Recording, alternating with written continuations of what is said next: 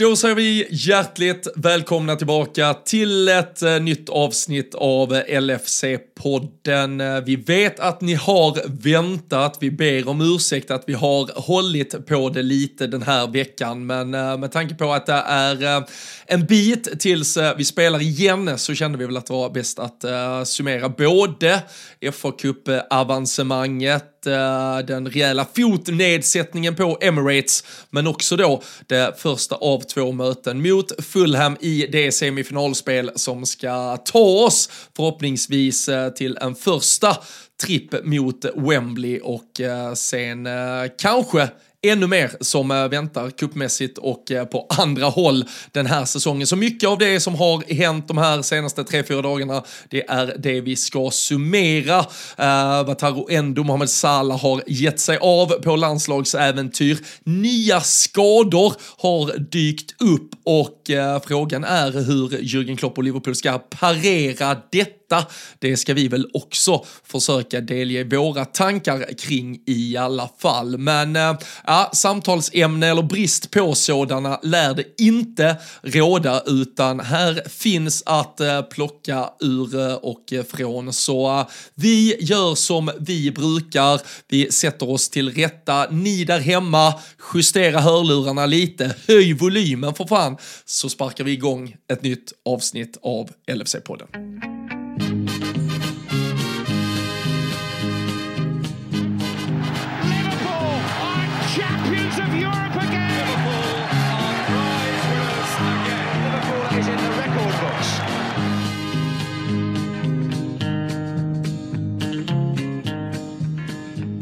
Ja, det gör vi och uh, vi gör det den uh, eh, som ett kvadrupeljagande Liverpool uh, återigen. Två år sedan sist. Höga höjder, djupa dalar. Det är fan hur säsongerna liksom avlöser varandra. Men nu är vi tillbaka i position för en sån där vår man trodde var once in a lifetime för två år sedan. Ja, men verkligen och kanske ännu mer i eller, eh, in, truppmässigt känns det inte mer som att vi är i pole position liksom. Men det känns som att eh, vad de övriga lagen eh, sysslar med och eh, att vi i och för sig gick eh, väldigt nära och långt i, i, en, eh, i Champions League såklart när vi, när vi var eh, i stort sett ända på målsnöret. Men här är det också med eh, lite på förhand i alla fall förhoppningsvis mer beskedligt motstånd och eh, en turnering där vi såklart går in som, eh, som storfavoriter nu under våren. Men eh, ja, vi hann ju vrida ett ord här innan vi satte igång med och det är klart att eh, det gick, det var, det, man kickades in lite bättre i det här avsnittet tack vare en snabb vändning igår kontra att vi hade en 01 att diskutera som, som det faktiskt såg ut som ett tag. Det var ganska uddlöst fram till vi fick in lite förstärkning från bänken sådär. Så men nej, ska vi inte gå händelserna för långt i förväg så får man ju också nej, men fortsätta komma tillbaka, njuta lite av eh, den där segern på Emirates med. Det eh, var ju något som vi sa kanske inte var allra högsta prio där och då, men fan, man, man man njöt rätt gott efteråt ändå det. ja men äh, verkligen. Jag, jag var bara tvungen liksom för fan det, det, eh, vattnet rinner ju snabbt under äh, fotbollscirkusens broar så att säga. Det, man, man försöker liksom, okej okay, alltså nu när jag sa det bara så här, det var två år sedan äh, vi hade den där ja men kvadrupelvåren, jag försöker minnas, och det var ju också en, ja, men en situation där på den tiden dessutom då både Sadio Mané och Mohamed Salah, de stack ju iväg på ett Afcon vid den här tiden på, på året och eh, de var ju dessutom kvar så länge som bara möjligt i den där turneringen dessutom med tanke på att de gick upp mot varandra till slut så jag var bara tvungen liksom tänka hur parerar vi det då? Men eh, fan efter att vi hade spelat 2-2 eh, mot Chelsea på bortaplan 2 januari, sen eh, minns man ju att eh, de stack där efter den matchen, då gick vi alltså och vann 10 rak, 11 rak tillbaka vann vi uh, och uh, vi slog först Brentford 3-0, Palace 3-1 borta, Leicester 2-0, Burnley 1-0, Norwich 3-1, Leeds 6-0, uh, West Ham 1. Alltså det, ja, det, var, det, var, det var här någonstans vi ändå gav hopp om den där otroliga vågen. Alltså från här och in i mål så tappar vi alltså, vi tappar fyra poäng. Det är ett kryss ja. borta mot City, det är ett kryss hemma mot Tottenham och eh, sen annars idel segrar. Det, det känns länge sedan den där våren.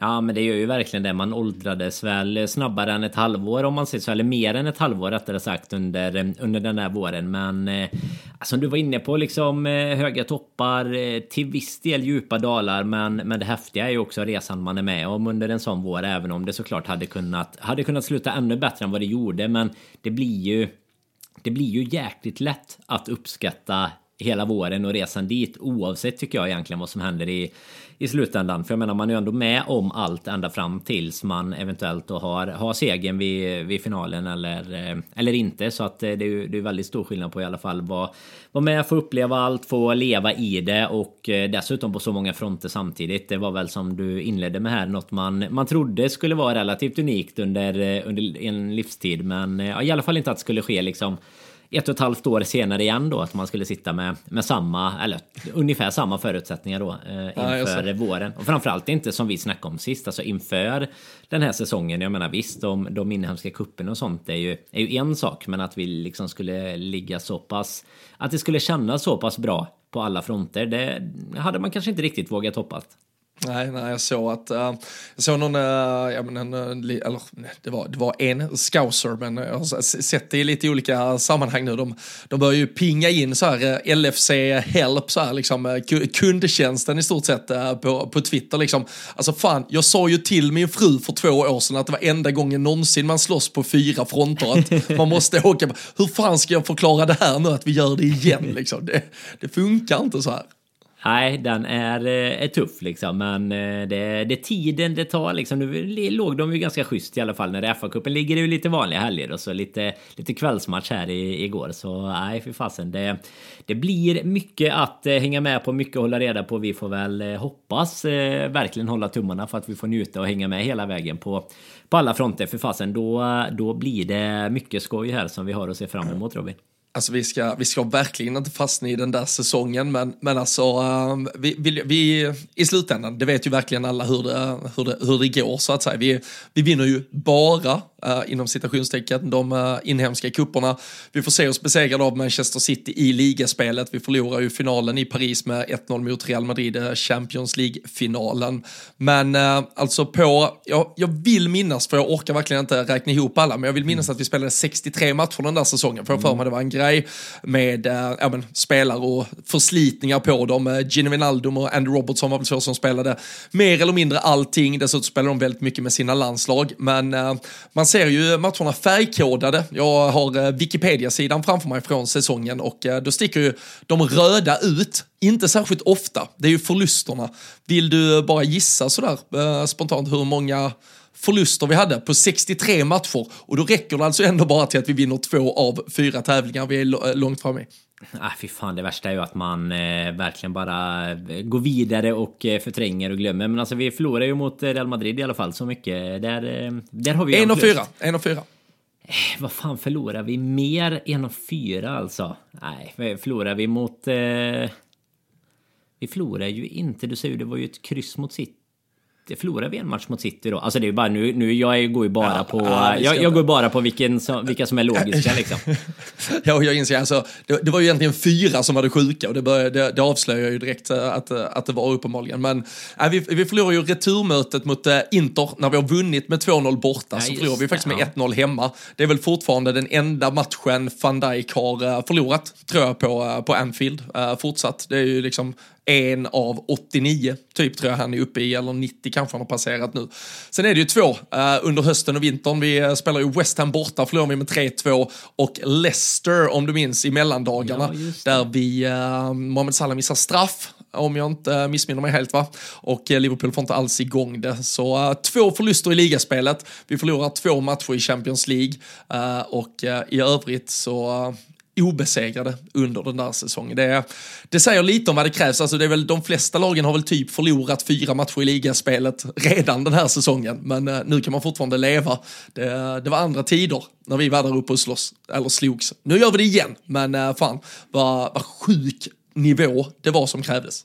Ja, men jag vet att vi pratade om det för, för några veckor sedan. Där jag, jag vet att jag nämnde i något eh, sammanhang att eh, våran gamle poddkollega Fredrik Eidefors hade lagt upp det liksom vilken eh, vad, vad mycket mer det hade kunnat ge liksom när man jämför poängen så. Sen är det såklart eh, alltså mm, City presterade väl på en helt annan nivå på liksom tack vare eller på grund av oss och vi presterade på en annan nivå på samma sätt för att de gjorde det liksom. Men det är ju som du säger, det är ju en helt sinnessjuk nivå som, eh, som krävdes av ett lag att hålla liksom kontinuerligt under en hel säsong. Och det är bara att tänka på våran ligasäsong nu liksom. Nu vill man ju, nu vill man ju nästan att vi ska få en eh, röd eh, Wikipedia-plump till där bara för att inte den här Spurs-matchen ska vara den enda i, en, i, i något annat som hade kunnat vara så mycket häftigare liksom. Men det är ju, det är ju helt otroligt om man jämför med något sorts poängsnitt ja, men för varje säsong liksom bakåt i tiden hur, eh, hur mycket mer det faktiskt krävs när man ska ta typ då 10, 15, till och med 20 poäng vissa gånger om man jämför med, med vissa andra säsonger till. Jag menar det är ju det är bara att räkna på det att det är ju liksom du ska vinna sju matcher som du annars förlorade då har du 21 poäng till liksom. Alltså bara de facto att ett lag kunde, alltså man, under de åren kände man att det typ var sjukt att vissa lag vann ligan på att eh, ens ha förlorat eh, fem matcher. För det, det var ju omöjligt liksom.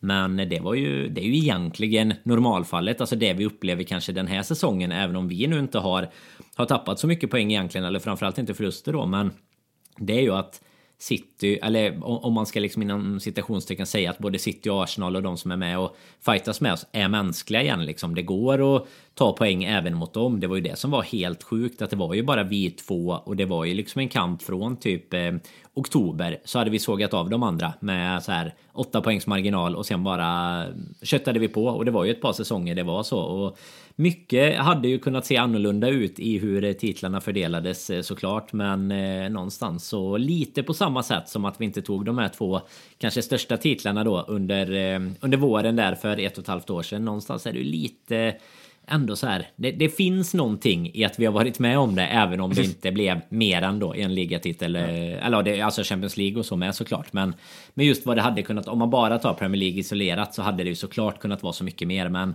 det finns ändå något jävligt coolt i vad liksom de säsongerna har gett en i efterhand också tycker jag. Mm. Ser, uh, vi, vi ska släppa säsongen 21-22 efter detta men uh, var, var tvungen att ändå bara så fastna lite i var, var, var, kan man egentligen peka på att det sket sig? För som sagt, att man tappar fyra poäng på de sista 20 matcherna kanske man inte riktigt kan, eh, kan hänga upp sig på i slutändan. Men vi har under, under hösten, så där är faktiskt ett par poängtapp är det absolut, men också på varsin sida eller emellan att vi, eh, vi är ju på Old Trafford under hösten, vinner med 5-0. Uh, eh, tre veckor senare ungefär, då slår vi Arsenal hemma med 4-0, men däremellan, då spelar vi 2-2 hemma mot Brighton och förlorar med 3-2 borta mot West Ham. Det känns verkligen som en onödig dipp, liksom när man mm. har två sådana jävla urladdningar mot rivaler i sig på varsin sida av det. Men äh, ja, man äh, kan inte vinna allt och vi ska inte fastna i för mycket grubbleri kring what could have been 21-22 äh, för äh, då kommer vi väl sitta här till, äh, ja, tills natten gör intrång. Istället ska vi drömma och hoppas på nya triumfer, nya titlar detta år istället och Eh, det är fan inte säkert att vi förlorar mycket mer än eh, fyra matcher eh, den här säsongen heller om vi trummar på som vi gör.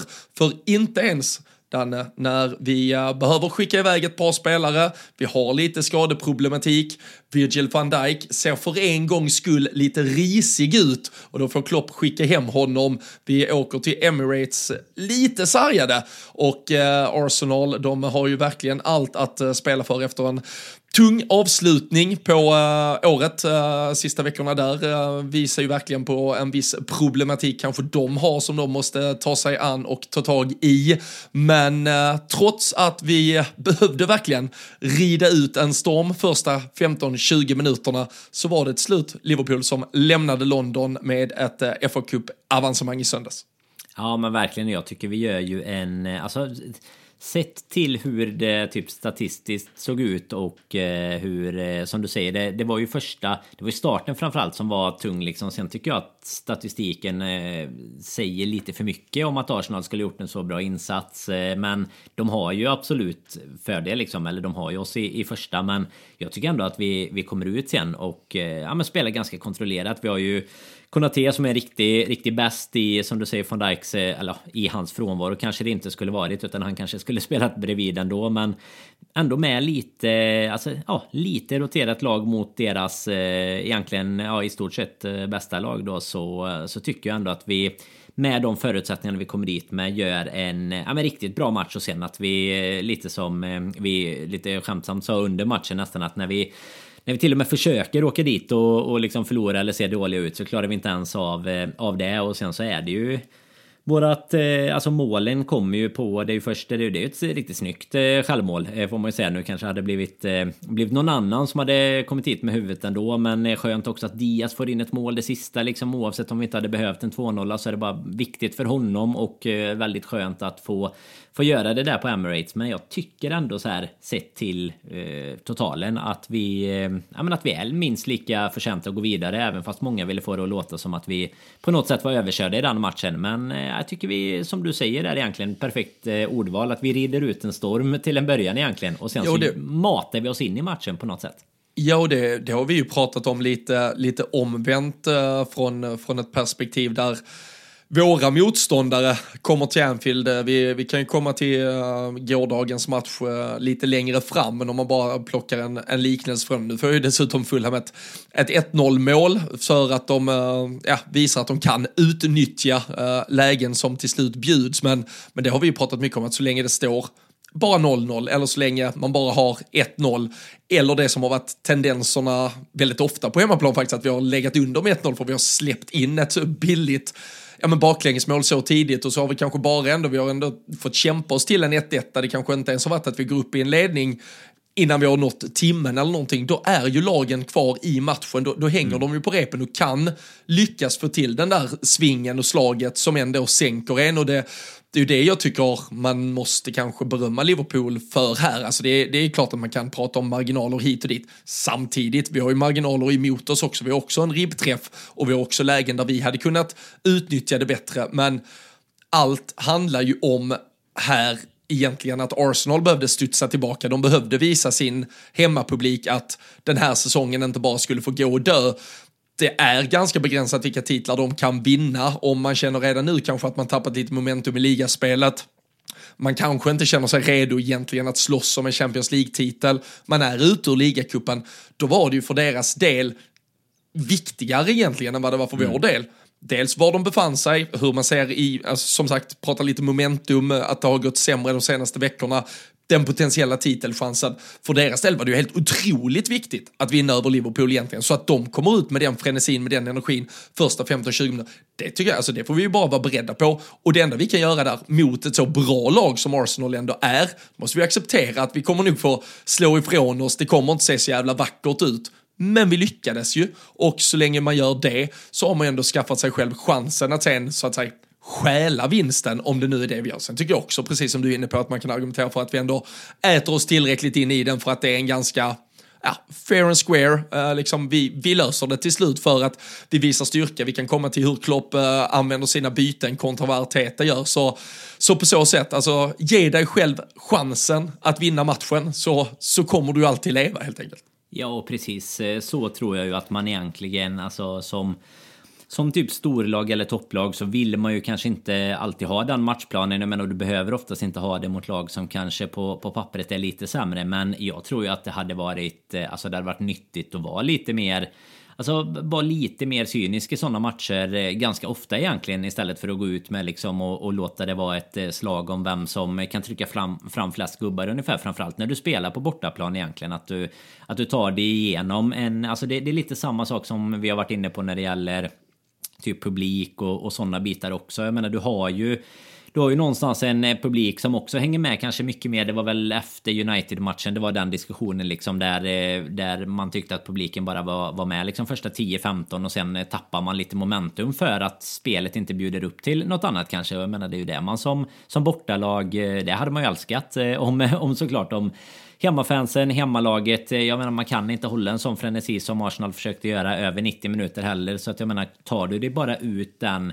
klassiska första kvarten liksom så, så är det som du säger, då är du med, du kan börja använda din egen spelplan lite mer och framförallt då mot lag som Arsenal, mot City, mot vissa lag i, i en kommande förhoppningsvis nästa säsong då Champions League och så vidare. Alltså där du ändå möter lag som, eh, som du kanske inte är solklar favorit mot även om vi såklart går in i typ 9 av 10 matcher som, som favoriter så, så är ju detta typexempel på ett match där vi, där vi hade möjlighet att, att spela kanske på ett lite annat sätt än att vi ska själva vara de som går ut med exakt den eh, matchplanen och, och jag tycker att vi gör det ja, men riktigt bra. Alltså visst, det är en del eh, chanser som ändå dyker upp, men eh, det, vi, vi lyckas ändå liksom hålla dem ganska stångna under under den perioden, även om de har mycket boll och kommer, alltså det blir en hel del hörner och, och sådana bitar. Men nej, jag tycker att vi, vi gör det bra. Sen gör ju vi också, alltså individuellt, typ då Konate till exempel, som jag lyfte innan, tycker jag gör en riktigt, riktigt bra match. Så att det är ju det räcker ju också som vi kanske såg igår då hur bra man än spelar så räcker det ju med någon liten sned nick eller någonting för att det ska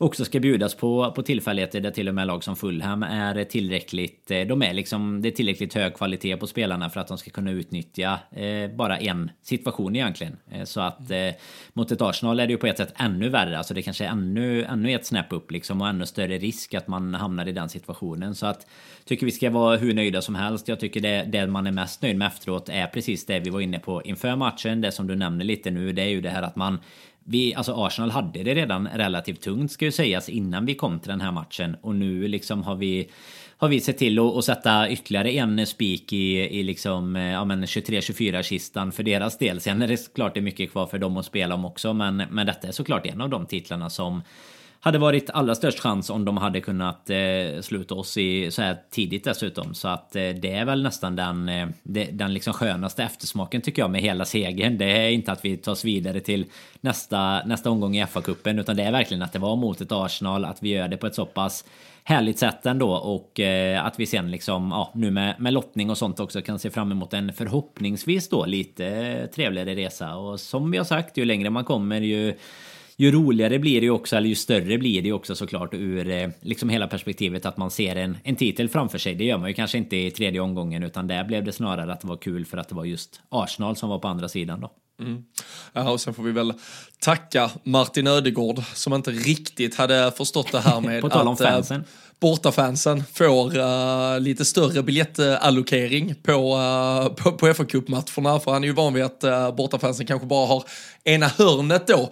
Uh, det var ju i det hörnet uh, varifrån uh, Trent sen ungefär tog sin uh, frispark. Men i första halvlek då, då gick ju uh, Ödegård som gestikulerade en hel del ska sägas. Uh, men uh, då, då drog han ju igång fansen bakom, ja men nere i andra hörnet där det normalt sett är hemmasupportrar. Men han hade ju missat hela det här med att Liverpool hade hela nedre etage kortsida. Så uh, han eldade på de fansen han egentligen önskar vara en del av. Det är ju en gammal Liverpool-supporter, den lille Martin.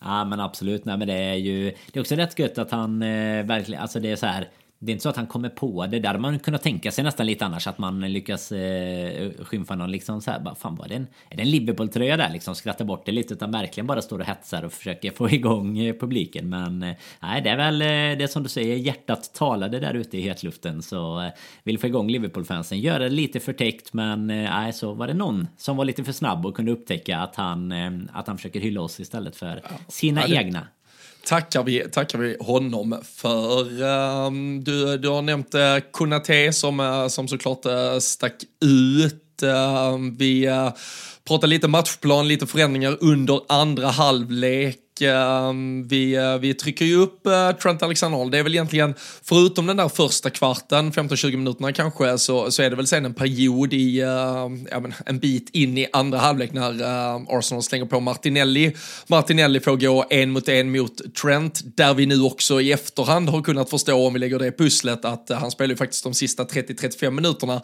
med rejäl smärta i det knä som nu håller honom undan. Så, så det finns såklart en parameter nu med eh, en titt i backspegeln att addera till det. Men eh, när eh, Trent dels behövde kanske tryckas fram, han behövde väl avlastas lite för att inte få det där en mot en spelet. Då eh, kommer Connor Bradley in, Bobby Clark slängs in på mittplan också och eh, framförallt så älskar jag ju att han tar en ruskigt cynisk tackling på, på mittplan där när vi fortfarande bara leder med 1-0 och det typ är två, tre minuter kvar.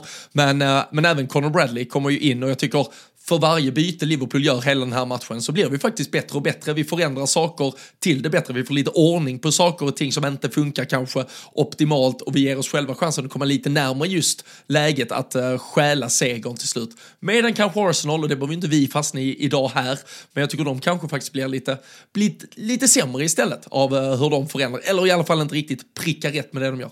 Nej men absolut, det är bara att, att hålla med och jag menar vi har suttit och tyckt både både högt och lågt om Klopps matchcoachning här genom, genom åren och att man ibland kan eh, ifrågasätta det mer än... Men har det inte tagit ett jävla steg den här säsongen? Alltså känns det ja, inte det som att vi, så. alltså nio av tio sitter man och känner att det blir rätt idag igen liksom? Ja, ja alltså igår, vi, vi kan återkomma till det också, alltså igår blev det ju rätt igen liksom. Ja men exakt, alltså det var ju länge sedan vi satt och kände att det i alla fall var, alltså att man satt och och hade fog att sitta och verkligen kritisera det där man kände att det så här antingen inte hände någonting alls eller att det tappade momentum. Det är någon, nu kommer jag inte ens på vilken match det är, men det är ju någon match där vi har, du vet när Gravenbergs kommer in, är det United? Alltså du vet där han kommer in och är helt, eh, lite på tal om hur, hur han kanske var till en början igår också, men det är ju någon där han kommer in och vi verkligen tycker jag inte lyckas eh, få upp något tryck. Jag kommer inte ihåg om det är United-matchen eller om det är Arsenal kanske. Någon av, eh, av kryssmatcherna alltså, där. United är ju den matchen där ingenting händer oavsett vad vi gör egentligen. Så det, det känns väl mest den vill inte lägga. Ja, den lägger vi inte på Klopp heller. Ja, men precis. Ja, men jag kommer inte ihåg vilken av dem det är. Men oavsett i alla fall så är det ju exakt som du är inne på. Det känns ju som att vi, eh, vi mer eller mindre lyckas få ut mycket mer av våra byten nu och då är det ju ändå så här i, i den här matchen tycker jag ändå när det är ja, med all respekt då för, för deras talang, men liksom med Conor Bradley och Bobby Clark som kommer in så är det ju också, det, det är liksom inte på samma sätt som igår där en Darwin kommer in och kan leverera två assist eh, från vad vi vet är liksom en världsklasspelare utan att det verkligen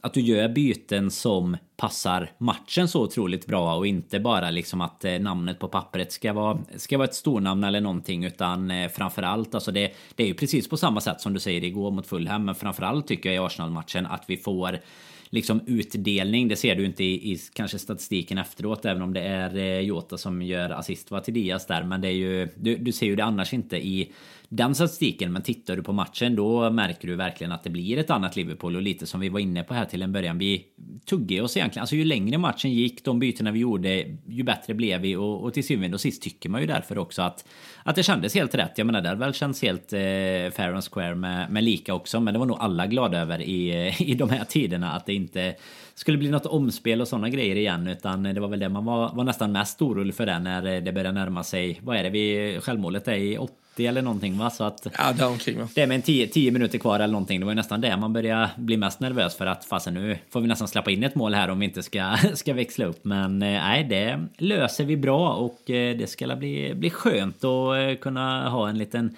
liten dröm om, om ja, quadrupel här igen. Lätt, lätt lottning får vi väl säga också, på pappret i alla fall här för, på förhand. Norwich eller Bristol mm. Rovers, tror jag väl. Det finns ett Bristol City också. Tror du oh, Rovers vi potentiellt får? Sätter kanske? du den här på lilla pottkanten också såklart? Ja, ja, men det, det säger jag. jag man, man, Bristol man vet som Bristol. Jag skiter i vilket. Man vet, jag, man vet att det är Bristol i alla fall. Ja, jag hoppas det blir Norwich eh, och så hoppas jag fan att John Ruddy är kvar i mål så han kan komma och kasta in fem kassar på, på Anfield som han brukade göra när en viss uh, Uruguayan hade lekstuga. Det, det måste fortfarande vara typ så här, alltså så här ratio, alltså en specifik målskytt mot en målvakt. Alltså vad kan han ha gjort ändå? Typ 10-12 mål på Ruddy ja. på två säsonger, typ. Ja, det känns ju som att det, det, det, kan vara på, alltså på, som du säger, Baratien, att det var kort tid också jämfört med under Han gör ju fyra i, en, eh, i den ena 6-0 ja. eller vad fan det är och sen gör han nog två hattrick till träffar Känns det som. Ja, det är Rovers i alla fall har jag hunnit eh, kolla upp ja, under tiden här. Ja, 17 kan vi ju eh, konstatera att den ska spelas med, så då vet vi. 17 mm. januari.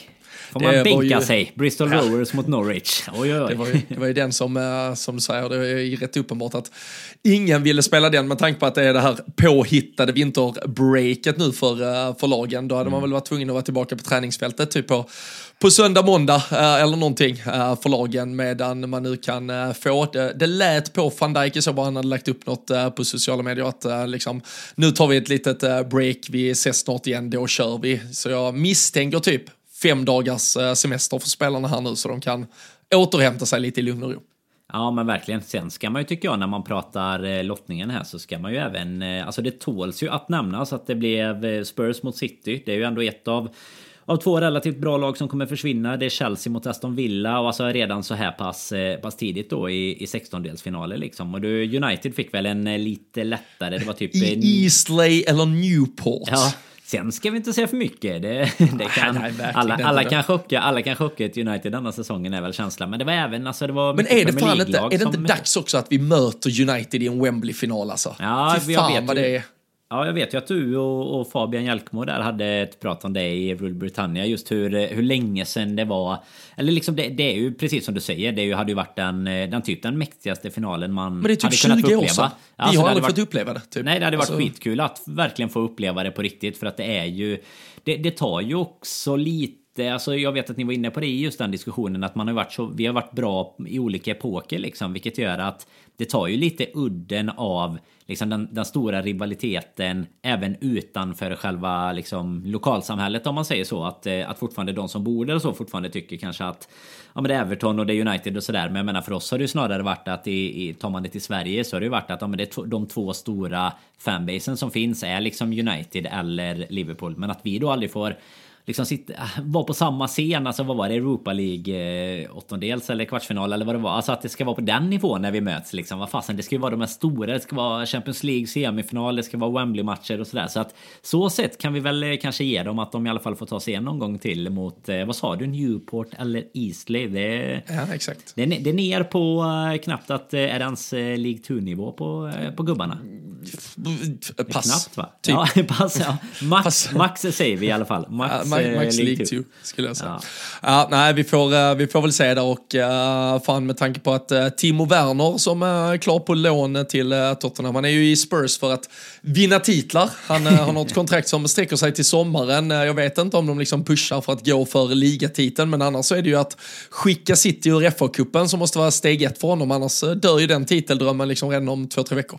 Ja men exakt, det, då kan vi hålla lite tummarna för honom att det i alla fall funkar i, i någon månads tid här och ha den drömmen i alla fall. Fan han har ändå ja. varit i Chelsea så att han borde ju ändå ha lite koll på att eh, Tottenham inte vinner några titlar. Men ja, vet inte, var väl kanske ja. inte den skarpaste kniven i omklädningsrummet nej, nej, nej, vi ska, det ska vi inte. inte på planen, inte på planen i alla fall, det kan vi väl konstatera.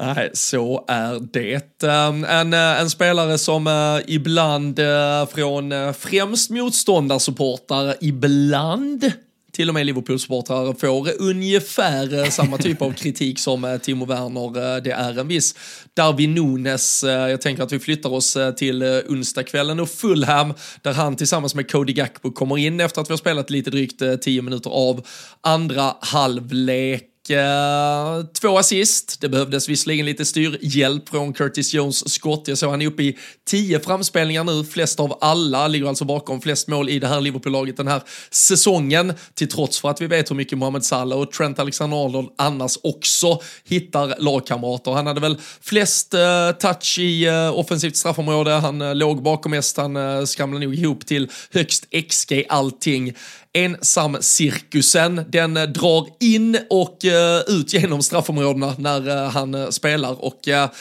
Oavsett om han själv petar in bollen eller inte just nu, Danne, så är det ändå en spelare som fan får det att hända saker för Liverpool. Och dessutom i sitt assistspel i alla fall så är det ju faktiskt en slutprodukt nu också där det leder direkt till mål.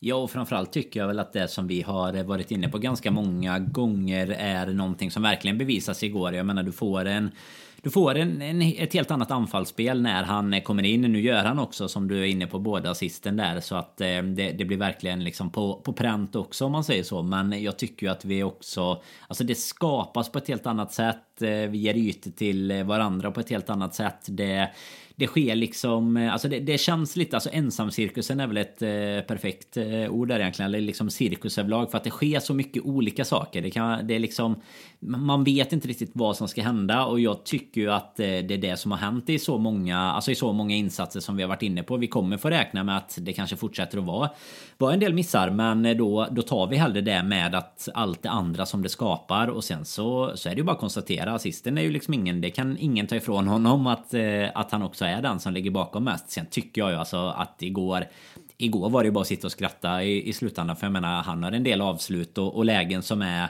Ja, men som, där han liksom inte gör någonting mer än vad man kan förvänta sig tycker jag. Men, eh, men det är liksom jätteräddningar av, av Leno eller det är någon miss precis utanför. Alltså det är nästan att det börjar bli lite så här parodiskt och att man undrar vad, vad fasen fotbollsgudarna har liksom emot hans målskytte. Men eh, man vet ju att det kommer att komma om det fortsätter så här. Och som sagt, kan du bidra med assist då istället i, i väntan på de där målen så så tackar man väl bara och tar emot. Och här är det ju som vi var inne på då matchcoachningen och hur mycket vi får ut av, av den egentligen så är det ju ja, men dels han då, det är dels Gakpo som kommer in som ju gör andra målet. Så att jag menar en snabb eh, 2-3 minuters vändning eller vad det var där som eh, ja, egentligen är helt eh, orkestrerat av av dem och så tillsammans då med, med Jones eh, ja, styrning på skottet där som du säger så, eh, så är det ju bara att konstatera att eh, det återigen funkade bra med inhoppen. Återigen funkade bra med Darwin och eh, ja, vi kan väl ta ta målen längre fram då helt enkelt. Den som väntar på något gott eller vad är det man brukar säga? Mm. Ja, vi får uh, se. Det var, vi, vi nämnde i förbifarten tidigare uh, lite, lite svagt försvarsspel. Det är först van Dijk, sen, sen kan man väl argumentera för att Conor Bradley inte kommer riktigt rätt i, i någon form av stötbrytning där inne i mm. straffområdet. Mm. Och sen tycker väl jag, och jag vet inte om det är att jag är färgad över att jag, jag, jag verkligen eh, har den här känslan bubblande och eh, liksom uppbyggande inom mig att uh, Kelle här, även om det såklart inte liksom ligger på honom, men jag vet, eh, jag, jag vet bara att det hade varit jävligt mycket större sannolikhet att den bollen hade på något sätt studsat på Alison Becker istället för in i målet. Nu, nu väntar ett returmöte mot eh, Fulham. Vi har inte den liksom fördelen med oss in i det mötet som vi kanske hade hoppats på att vi skulle ha efter hemmamötet. Vi får ju se om det blir ett Middlesbrough eller ett Chelsea. Det är ju Middlesbrough 1-0 från första omgången, eller första semifinalen, där inför en potentiell final med bortamötet på Craven Cottage med en eventuell final. Jag säger om det blir mot Chelsea, mot Middlesbrough med all respekt, så tycker jag att vi har ett annat ingångsläge i det. Vi har redan bytt i FA-cupen, mm. uppenbarligen. Det var Alisson som stod mot Arsenal. Står Kelle här de två sista potentiellt matcherna i uh, ligacupen också?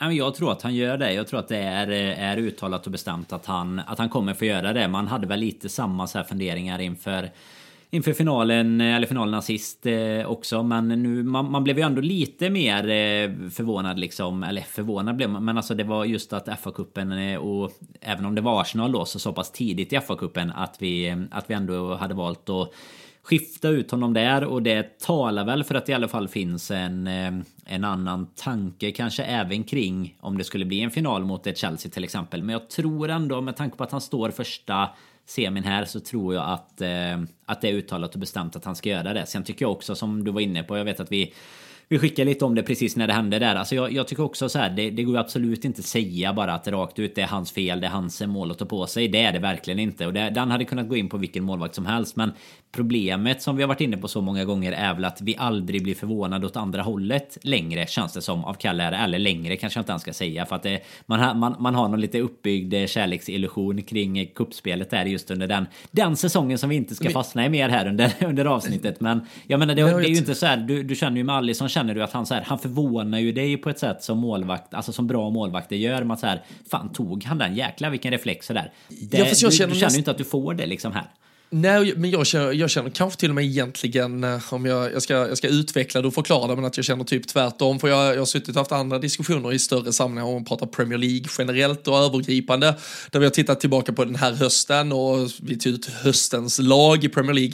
Där Allison för mig är helt given. Så vi vill andra kanske bolla upp en vikario som har stuckit ut lite mer i Tottenham. De har ju släppt till mycket mer chanser. Han har gjort mycket fler räddningar, behövt liksom komma flygande med huvudet först och liksom avvärja anfall till till höger och vänster. Men släppt in liksom dubbelt så många mål som Alisson. Och sen kan man ju då argumentera för, ja men det är ju försvarsspelet i stort hit och dit. Och det är väl snarare det jag menar om Alisson, att han är så underskattad i den aspekten att folk kan typ tycka att, ja men han har väl inte gjort så mycket, för han har ju inte synts någonting. Men nej, det är ju för att han alltid bara räddar allt. Han är bara på rätt ställe, ja. han bara plockar ner det läge efter läge. Och det är det jag menar ungefär med det målet som släpps in här mot, mot Kelle här i det här läget. Det där är ett läge, det där är en situation där bolljäveln hade studsat på Alisson och ut. Den hade inte gått in. Sen, Sen om det är liksom otroligt av Allison eller om det är svagt av Keller, det kan jag inte ens bedöma. Det är kanske inte är svagt av, men i så fall är det ju skitbra av Allison. Men då hade man snarare sett det som en boll som bara, ja men den gick bara rakt på honom. För det gör bollar, det tenderar det att göra för att han är en så jävla bra målvakt. Så jag, det blir ändå, jag tycker det, det blir tydligt nu vilket jävla hopp ner där och liksom det, det handlar inte om att hänga Kelle här på något sätt alls. Och jag, jag kikar lite, för vi, vi får verkligen ha den där 21-22 säsongen som referenspunkt till allting. Där,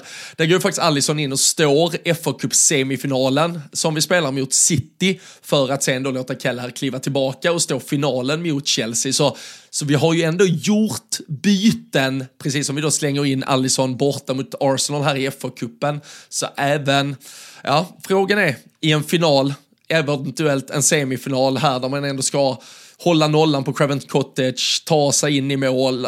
Mm, vi får se, jag är inte säker på att Keller står två av två potentiella ligacupmatcher. Nej, sen känner man väl också lite som eh, vi pratade om här, alltså just eh, inför de här matcherna och med tanke på att det inte är någon ligamatch nu till kommande helg utan att det är först helgen efter så, så hade man kanske trott på förhand att eh, det skulle se annorlunda ut eh, redan här i semifinalen egentligen. Utan jag tror nog snarare att det är ingångsvärdet i att han stod igår tror jag gör att han står, han står minst i alla fall i, i returmötet. Men ja, finalen eh, jag tror, nej vi, vi, ska inte gå så långt för det är inte säkert det kommer hända. Men jag tror eh, som sagt att eh, händer det så, så tror jag att han är, han är ligacupkeeper. Han blir liksom så här, han blir lite degra degraderad nu liksom så här. Nu, nu har du inte FA-cupen längre. Sen blir det liksom nästa så blir det någon Audi Cup eller någonting som han får, eh, får nöja sig med. Eller någon sån här Thailand Allstars eller någonting. Ja, men jag tycker det, jag tycker det blir jag tycker det blir onödigt fel och jag tror, alltså, jag säger inte att historien hade varit annorlunda, men till exempel i den där semifinalen när vi möter eh, City, där är det ju, då kör ju City stenhårt på att de spelar ju sin andra keeper. Uh, Zach Steffen är det ju som står där och mm. vi vet ju att han blir sönderpressad av Sadio Mané.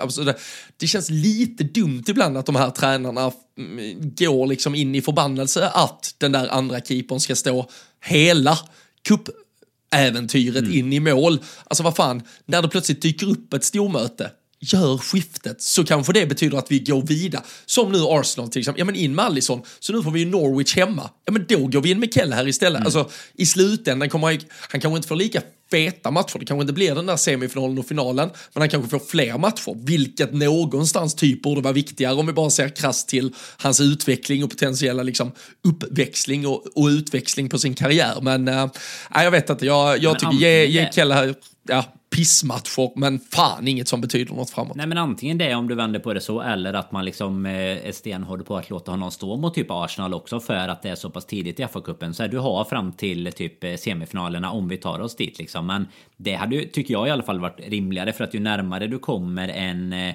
ja, men lite som vi var inne på inför Arsenal-matchen. Alltså, ju närmare du kommer en potentiell final, ju större blir det ju för, för allt och alla. Sen är det klart att spelarna bryr sig. Alltså, de har, har ju såklart ett annat ingångsvärde än vad vi har till en fa Cup-match mot, mot Arsenal. Och vi sitter och sorterar vad som kanske ska vara viktigast och sådär. De går ju går ju liksom kanske lite mer match för match och, och hur stort eh, det ändå är och betyder någonting för dem. Men jag tycker ändå att där känner man ju kanske i övrigt att vi oftare roterar lite mer i de tidiga omgångarna och sen att du helt rimligt när du närmar dig chansen att ändå vinna en titel. För det är ändå det som, som räknas i slutändan. Det är det som ska upp på, på eh, liksom Wall of Champions och alltihopa. Så, så eh, ska du väl inte ta en risk tycker jag egentligen att Typ som den här säsongen när vi kollar på ett eh, Europa League-gruppspel där, där Kalle har varit lite halvkylig. Att du liksom då ska kasta in en målvakt som inte har gjort någon, någon riktigt eh, liksom så seriös match på med typ en eh, tre, fyra veckors tid i en potentiell final bara för att du har, alltså lite som du säger, bara för att du ska vara så här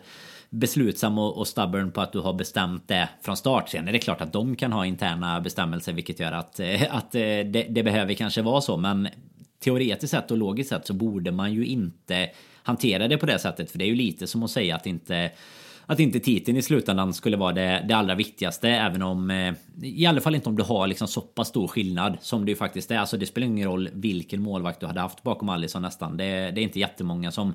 Du, du hade ju definitivt inte potentiellt kunnat ha en andra målvakt som hade varit på samma nivå liksom. Utan då, då hade de ju varit första målvakt i någon av de andra topp 6-klubbarna. Så att, eh, jag tycker också att det är eh, lurigt att man ändå jobbar på det sättet och lite behandlar kupperna med, alltså det, det, det, blir någon typ av eh, lite mindre respekt för det även om man får ha respekt för Kalle här också men eh, nu tycker jag ändå skillnaden har blivit tydligare och tydligare. Det, så är det ju verkligen. Ja, ja absolut. Ett, eh, ett par eh, liksom spelarnedslag eh, där vi inte kanske behöver bli lika, lika långa, men, men jag tänker att det, det, det har flaggats upp lite. Jag såg någon som skrev till oss på, på Twitter kring det också. Men bör vi vara oroliga, eller vi ska nog vara oroliga. Jag tror jag redan är orolig, men eh, bör det kanske få konsekvensen att han sätts åt sidan ett par veckor här framåt. Men Ryan Gravenbergs, eh, tio dueller första halvlek mot Fulham, förlorade nio av dem eh, och eh, du vinner på det att han har sett ut att väga väldigt lätt den eh, senaste tiden. Det är ju, det är det är ju såklart ett Liverpool-lag som blir något väldigt annat när, när han kliver av i det där tidiga dubbelbytet och det är inte så att det liksom läggs på att han går ut och eh, någon likvärd egentligen går in. Det blir ju snarare ett helt nytt Liverpool. Men eh, just nu så känns det där som att det är ben och eh, kapacitet på, på alla sätt och vis som inte riktigt eh, räcker till.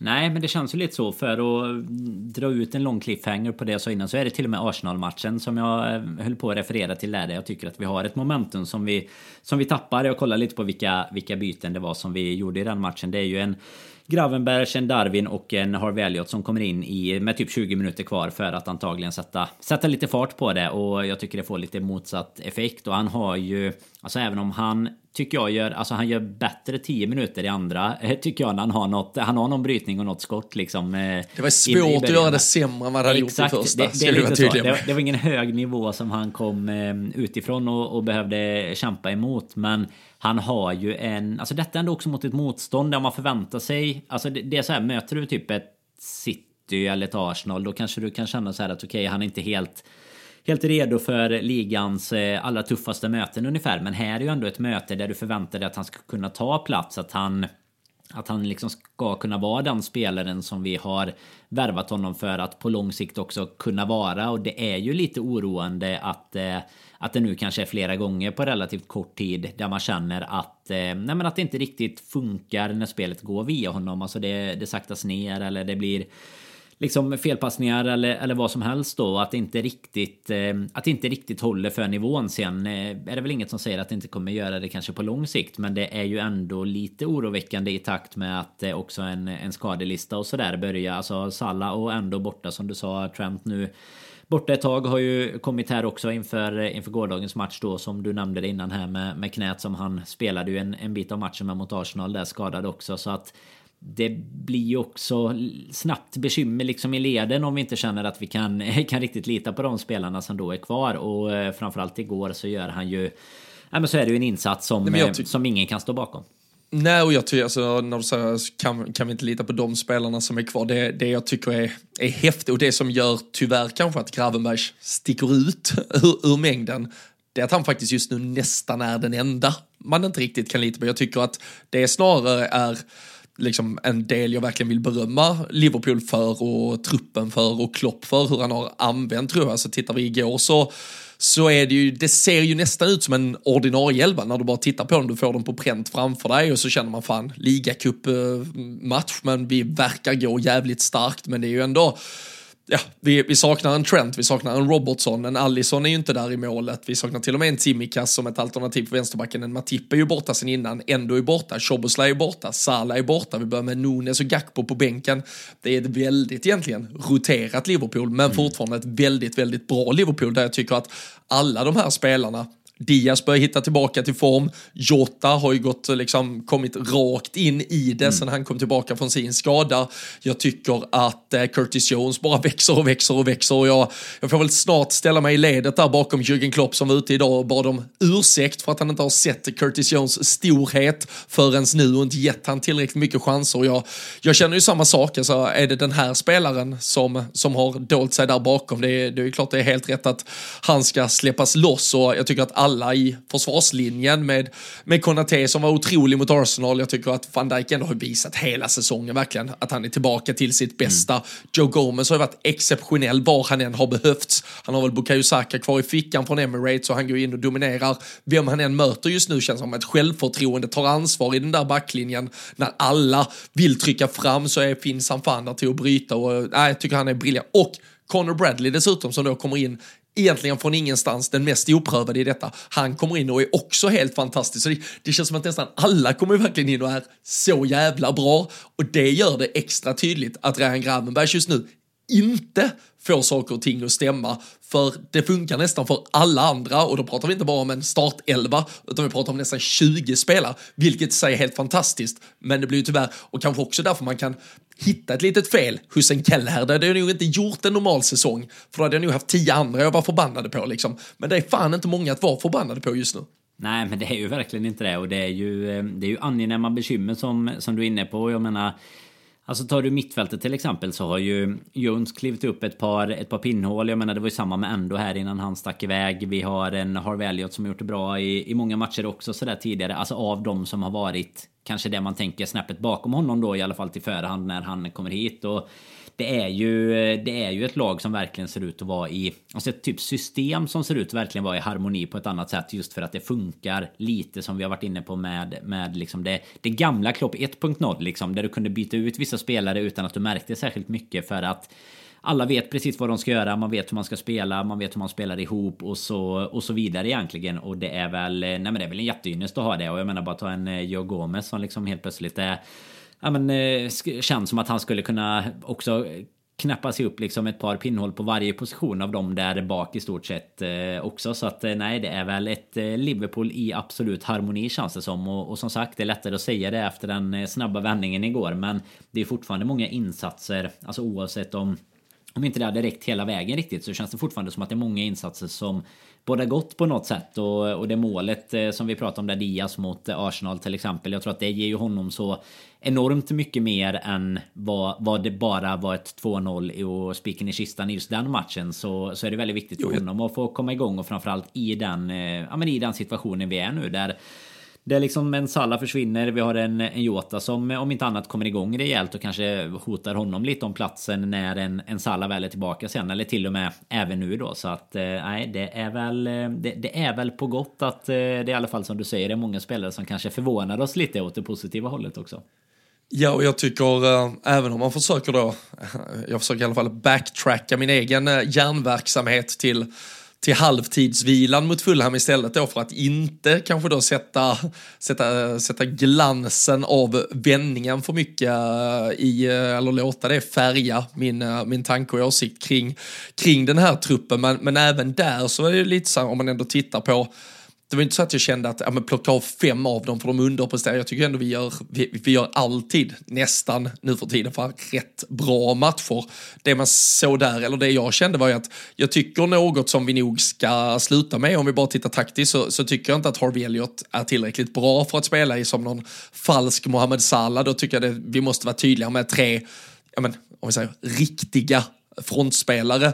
Tryck ut Luis Diaz eller en Diogo Jota till höger, mm. låt den andra gå vänster, låt Nunes gå central till exempel, eller tryck Nunes vänster, peta in Jota eller Gakpo central. Jag tycker ändå det finns tillräckligt mycket att laborera med på de fyra för att fylla de tre positionerna och så låt Harvey Elliot spela på det där mittfältet om vi nu framförallt med Soboslaj borta kanske en eller två veckor till och vi behöver snurra lite på spelarna innan alla är liksom up and running igen så för jag tycker att Gravenberg så tydligt är den som inte riktigt räcker till.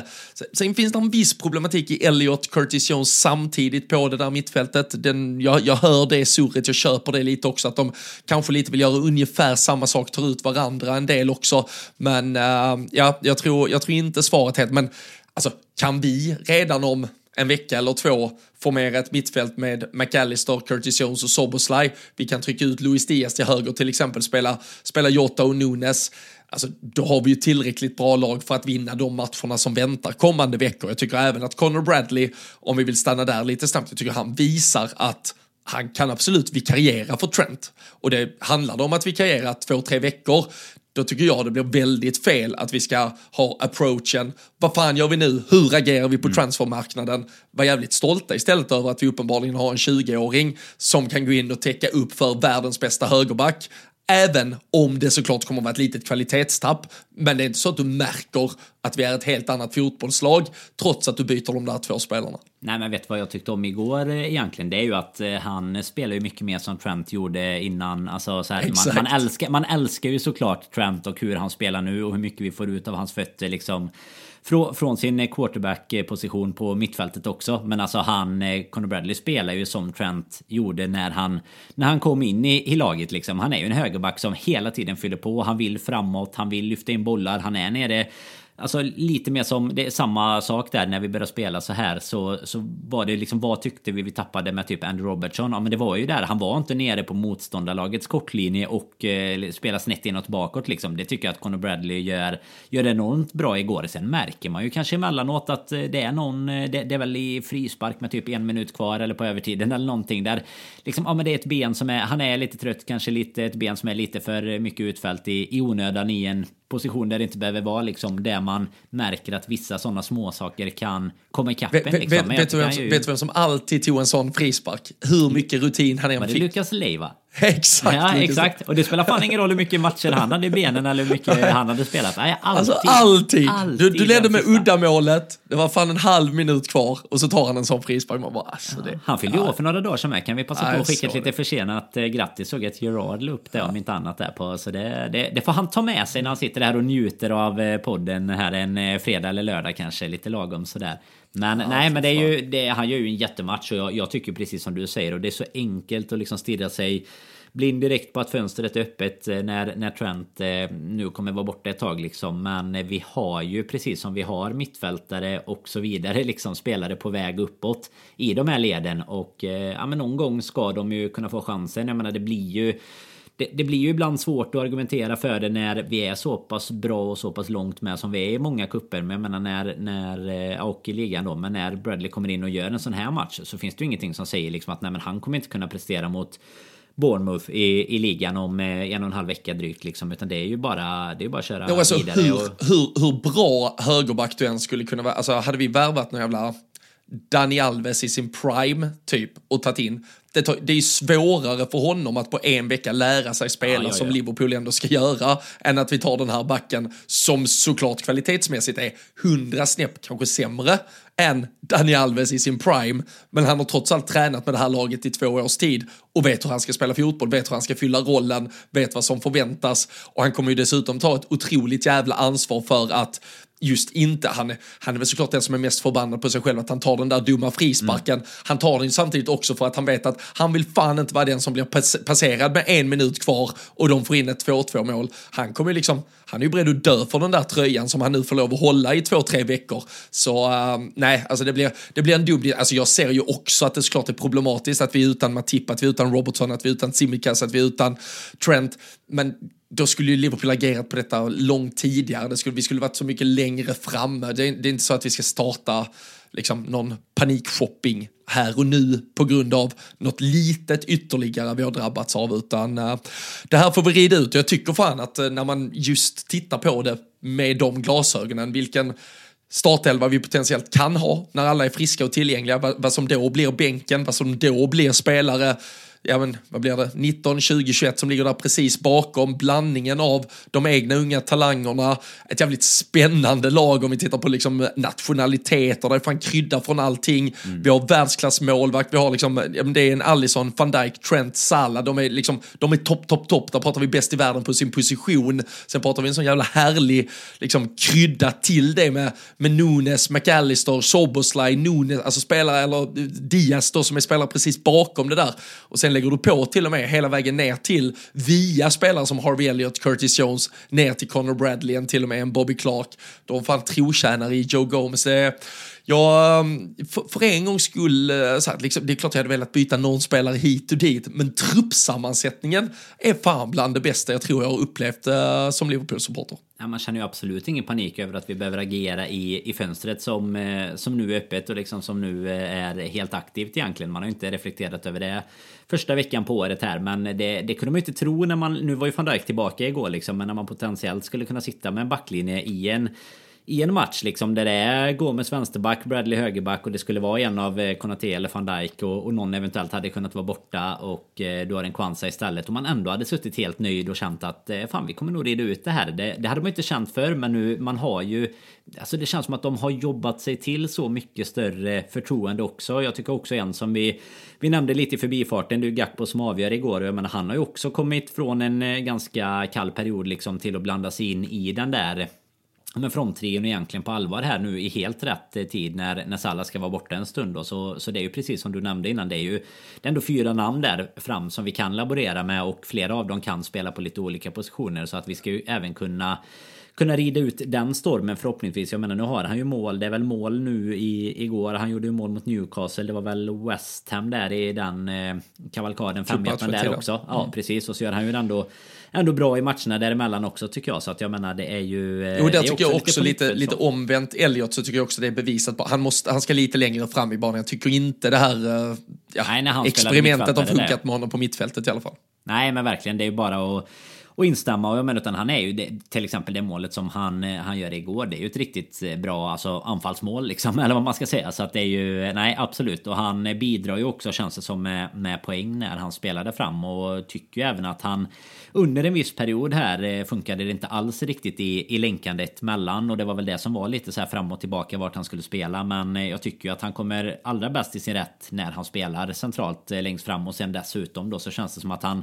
mer och mer också börjar komma in. Alltså han är inte bara i slutprodukten att han, att han kan göra mål assist utan det känns också som att det, det länkas bättre. Men sen är det som vi pratade om. Vi sa enmannacirkus och, och det händer ju mer när Darwin är... Eh, alltså om, om du skulle jämföra de två centralt om man säger så. Då händer det ju mer med Darwin. Det blir lite mer oklart för motståndarbackarna hur fan de ska, ska agera mot den virvelvinden som, eh, som pågår där fram. Men det är ju... Det känns ju som att många av dem liksom har börjat att pricka Oavsett om det liksom är målform och sånt. Så alltså att man har börjat pricka form här i, i rätt läge. För det är ju, vi ska komma ihåg att eh, januari, nu är det ju som tur är då kanske inte så jättemånga ligamatcher och så under månaden. Men det har ju varit lite så här akilleshälen under Klopp känns det som. Det är väl de matcherna du nämnde där från, från säsongen innan väl runt den här tiden också. Det är ofta så här, vi har haft det lite så här tufft i, i återstart och sådär. Men nu känns det ändå som att vi, både sammansättning, form, det, det mesta går ju rätt för Liverpool just nu. Ja, nej, så, så är det ju verkligen. Jag tycker, det jag tycker med Gakpo är att eh, jag tycker han, jag tycker han blir bättre med Nunes också.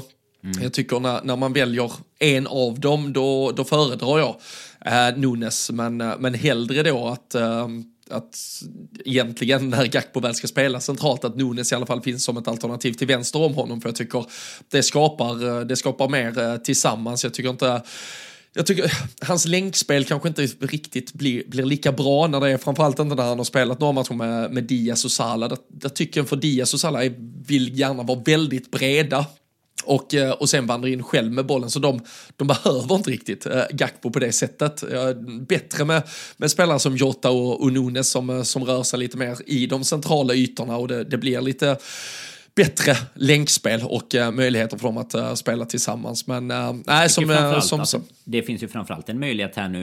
nu är det ju ett tag kvar som sagt till nästa match. Alltså möjligheten att spela Gakpo i mitten, Nunes vänster och Jota höger istället och så låta Lotta Diaz, nu har han ju också lite tillfälligt nog då fått eh, göra sitt mål där mot Arsenal. Ser lite bättre ut här efter nyår kanske än vad han gjorde under, under december månad. Eh, så att det kanske inte är läge att, att skicka honom all världens väg just nu. Men eh, det är ju också ganska skönt att man känner att man med Salah borta har det, den möjligheten att även låta Diaz eventuellt starta från bänken i någon match för att ja, men inte behöva känna att man låser sig på en position med en spelare som, som just där och då kanske inte fungerar. Även om det förhoppningsvis är i backspegeln man kan se det och att han börjar trumma igång här 2024 istället. Mm, nej. Det är spännande tider. Vi lever i kuppspelet. Vi håller ledigt i helgen och, och sen ska vi ju ta oss an Bournemouth nästa helg. Då har vi verkligen chansen att i alla fall eh, börja, börja lägga på lite på pluskontot i förhållande till förra säsongen, Danne. Noll pinnar och en eh, Salah-straff som eh, satt på rad 37, typ, när han gick för krysset där nere. Ja, det vill man ju inte. Det den har vi lagt bakom oss på tal om att man inte kommer ihåg vilka förluster det var efter, i... direkt efter 7-0 mot United var det ju också, ja, veckan ja. efter. Det är så ja, jävla sinnessjukt. Ja, den satt man ju och, och grämde sig över och insåg att eh, det... Ja, men precis som vi, vi jämförde lite med matcher innan så var det så här, ja, då spelar det inte så stor roll att vi vann med, med 7-0 eftersom vi ändå skulle tappa poäng i en match där vi bara ska vinna liksom. Men äh, 7-0 är ju som det pratades då om också. Det är fortfarande någonting som det kan sjunga sånger om och som vi, vi gärna tittar tillbaka på. Den, den där eh, Bournemouth-matcherna behöver du inte det behöver du inte det, nämna igen i det här sammanhanget. vi, Ska du hålla för dig själv? Se. Ja, exakt. Vi, vi får väl se vad status är, framförallt både på... Solanke är kvar också. Det är ju börjat ryktas om lite Newcastle där. Ja, det hade inte varit exakt. helt fel om de kunde knipa honom innan den matchen så man slipper Nej, en potentiell 100 miljoning in på Liverpool-kontot dessutom pratas det väl mm. till och med. Jag, jag tror i och för sig inte, jag, jag såg att rapporterna var att vi har ett 20% vidareförsäljningsklausul där och det pratas ju en halv miljard och att vi däremot, eller därmed skulle få 100 miljoner. Jag, jag tror, sen kan de säkert vara skrivna olika, men det brukar ju vara att du får 20% av det som är alltså en ökad försäljning, det vill säga mm, vi, de köpte honom för 20, säljer de honom för 50, då är det 20, ja, 20% av 30 skulle jag tolka det som att vi får. Men det är jo, pengar det, tror jag. det är väl det, det vanligaste är väl att det brukar vara på uh, vinsten. Ja, precis. Alltså Exakt. 20% på den vinsten. Och Men det hade varit fint. Det, är ju, det, ja, det, hade, varit, det, det hade varit fint om man hade fått in det själv istället bara. framförallt slippa möta Solanke. Ja, men uh, vi får se. För, uh, för vår del så är det väl Trent. Det, det verkar väl, det lät ju inte på, på Linders som att han är tillbaka, men ändå kanske lite kamp mot klockan. Soboslaj lite samma sak där med sin hamstring uh, sen en vecka tillbaka här ungefär. Han har ju vilat de senaste, men uh, vi, uh, vi, får, uh, vi får se vad det, det är för lag vi har tillgängligt. Vi gör väl som så, det var också därför vi valde att trycka detta till ett torsdagsavsnitt. Vi sätter oss ner typ nästa onsdag, torsdag igen istället och blickar fram emot den där Bournemouth-matchen och, och ser vad status är på vårt lag och hur vi bäst formerar oss. Inför den matchen så kan man ju som vanligt såklart gå in på patreon.com slash LFC-podden, vara med i tipstävling. Den kommer väl upp där i, vi kan slänga ut den i början. Av nästa vecka redan så kan folk börja gnugga geniknölarna och uh, se hur man tror att uh, den där matchen slutar. Samdods är med och uh, sponsrar med priser där. De kör en jävla rea. De ska flytta och byta lokaler så de, de har sagt här, de skrev till mig, de, ska, de orkar i stort sett inte ta med sig någonting från det ena lagret till det andra. Så det är riktigt mycket röda prislappar och riktigt bra rea. Så in på samdods.com, gör lite fynd här under januari och så hörs vi här i LFC-podden igen om en dryg vecka.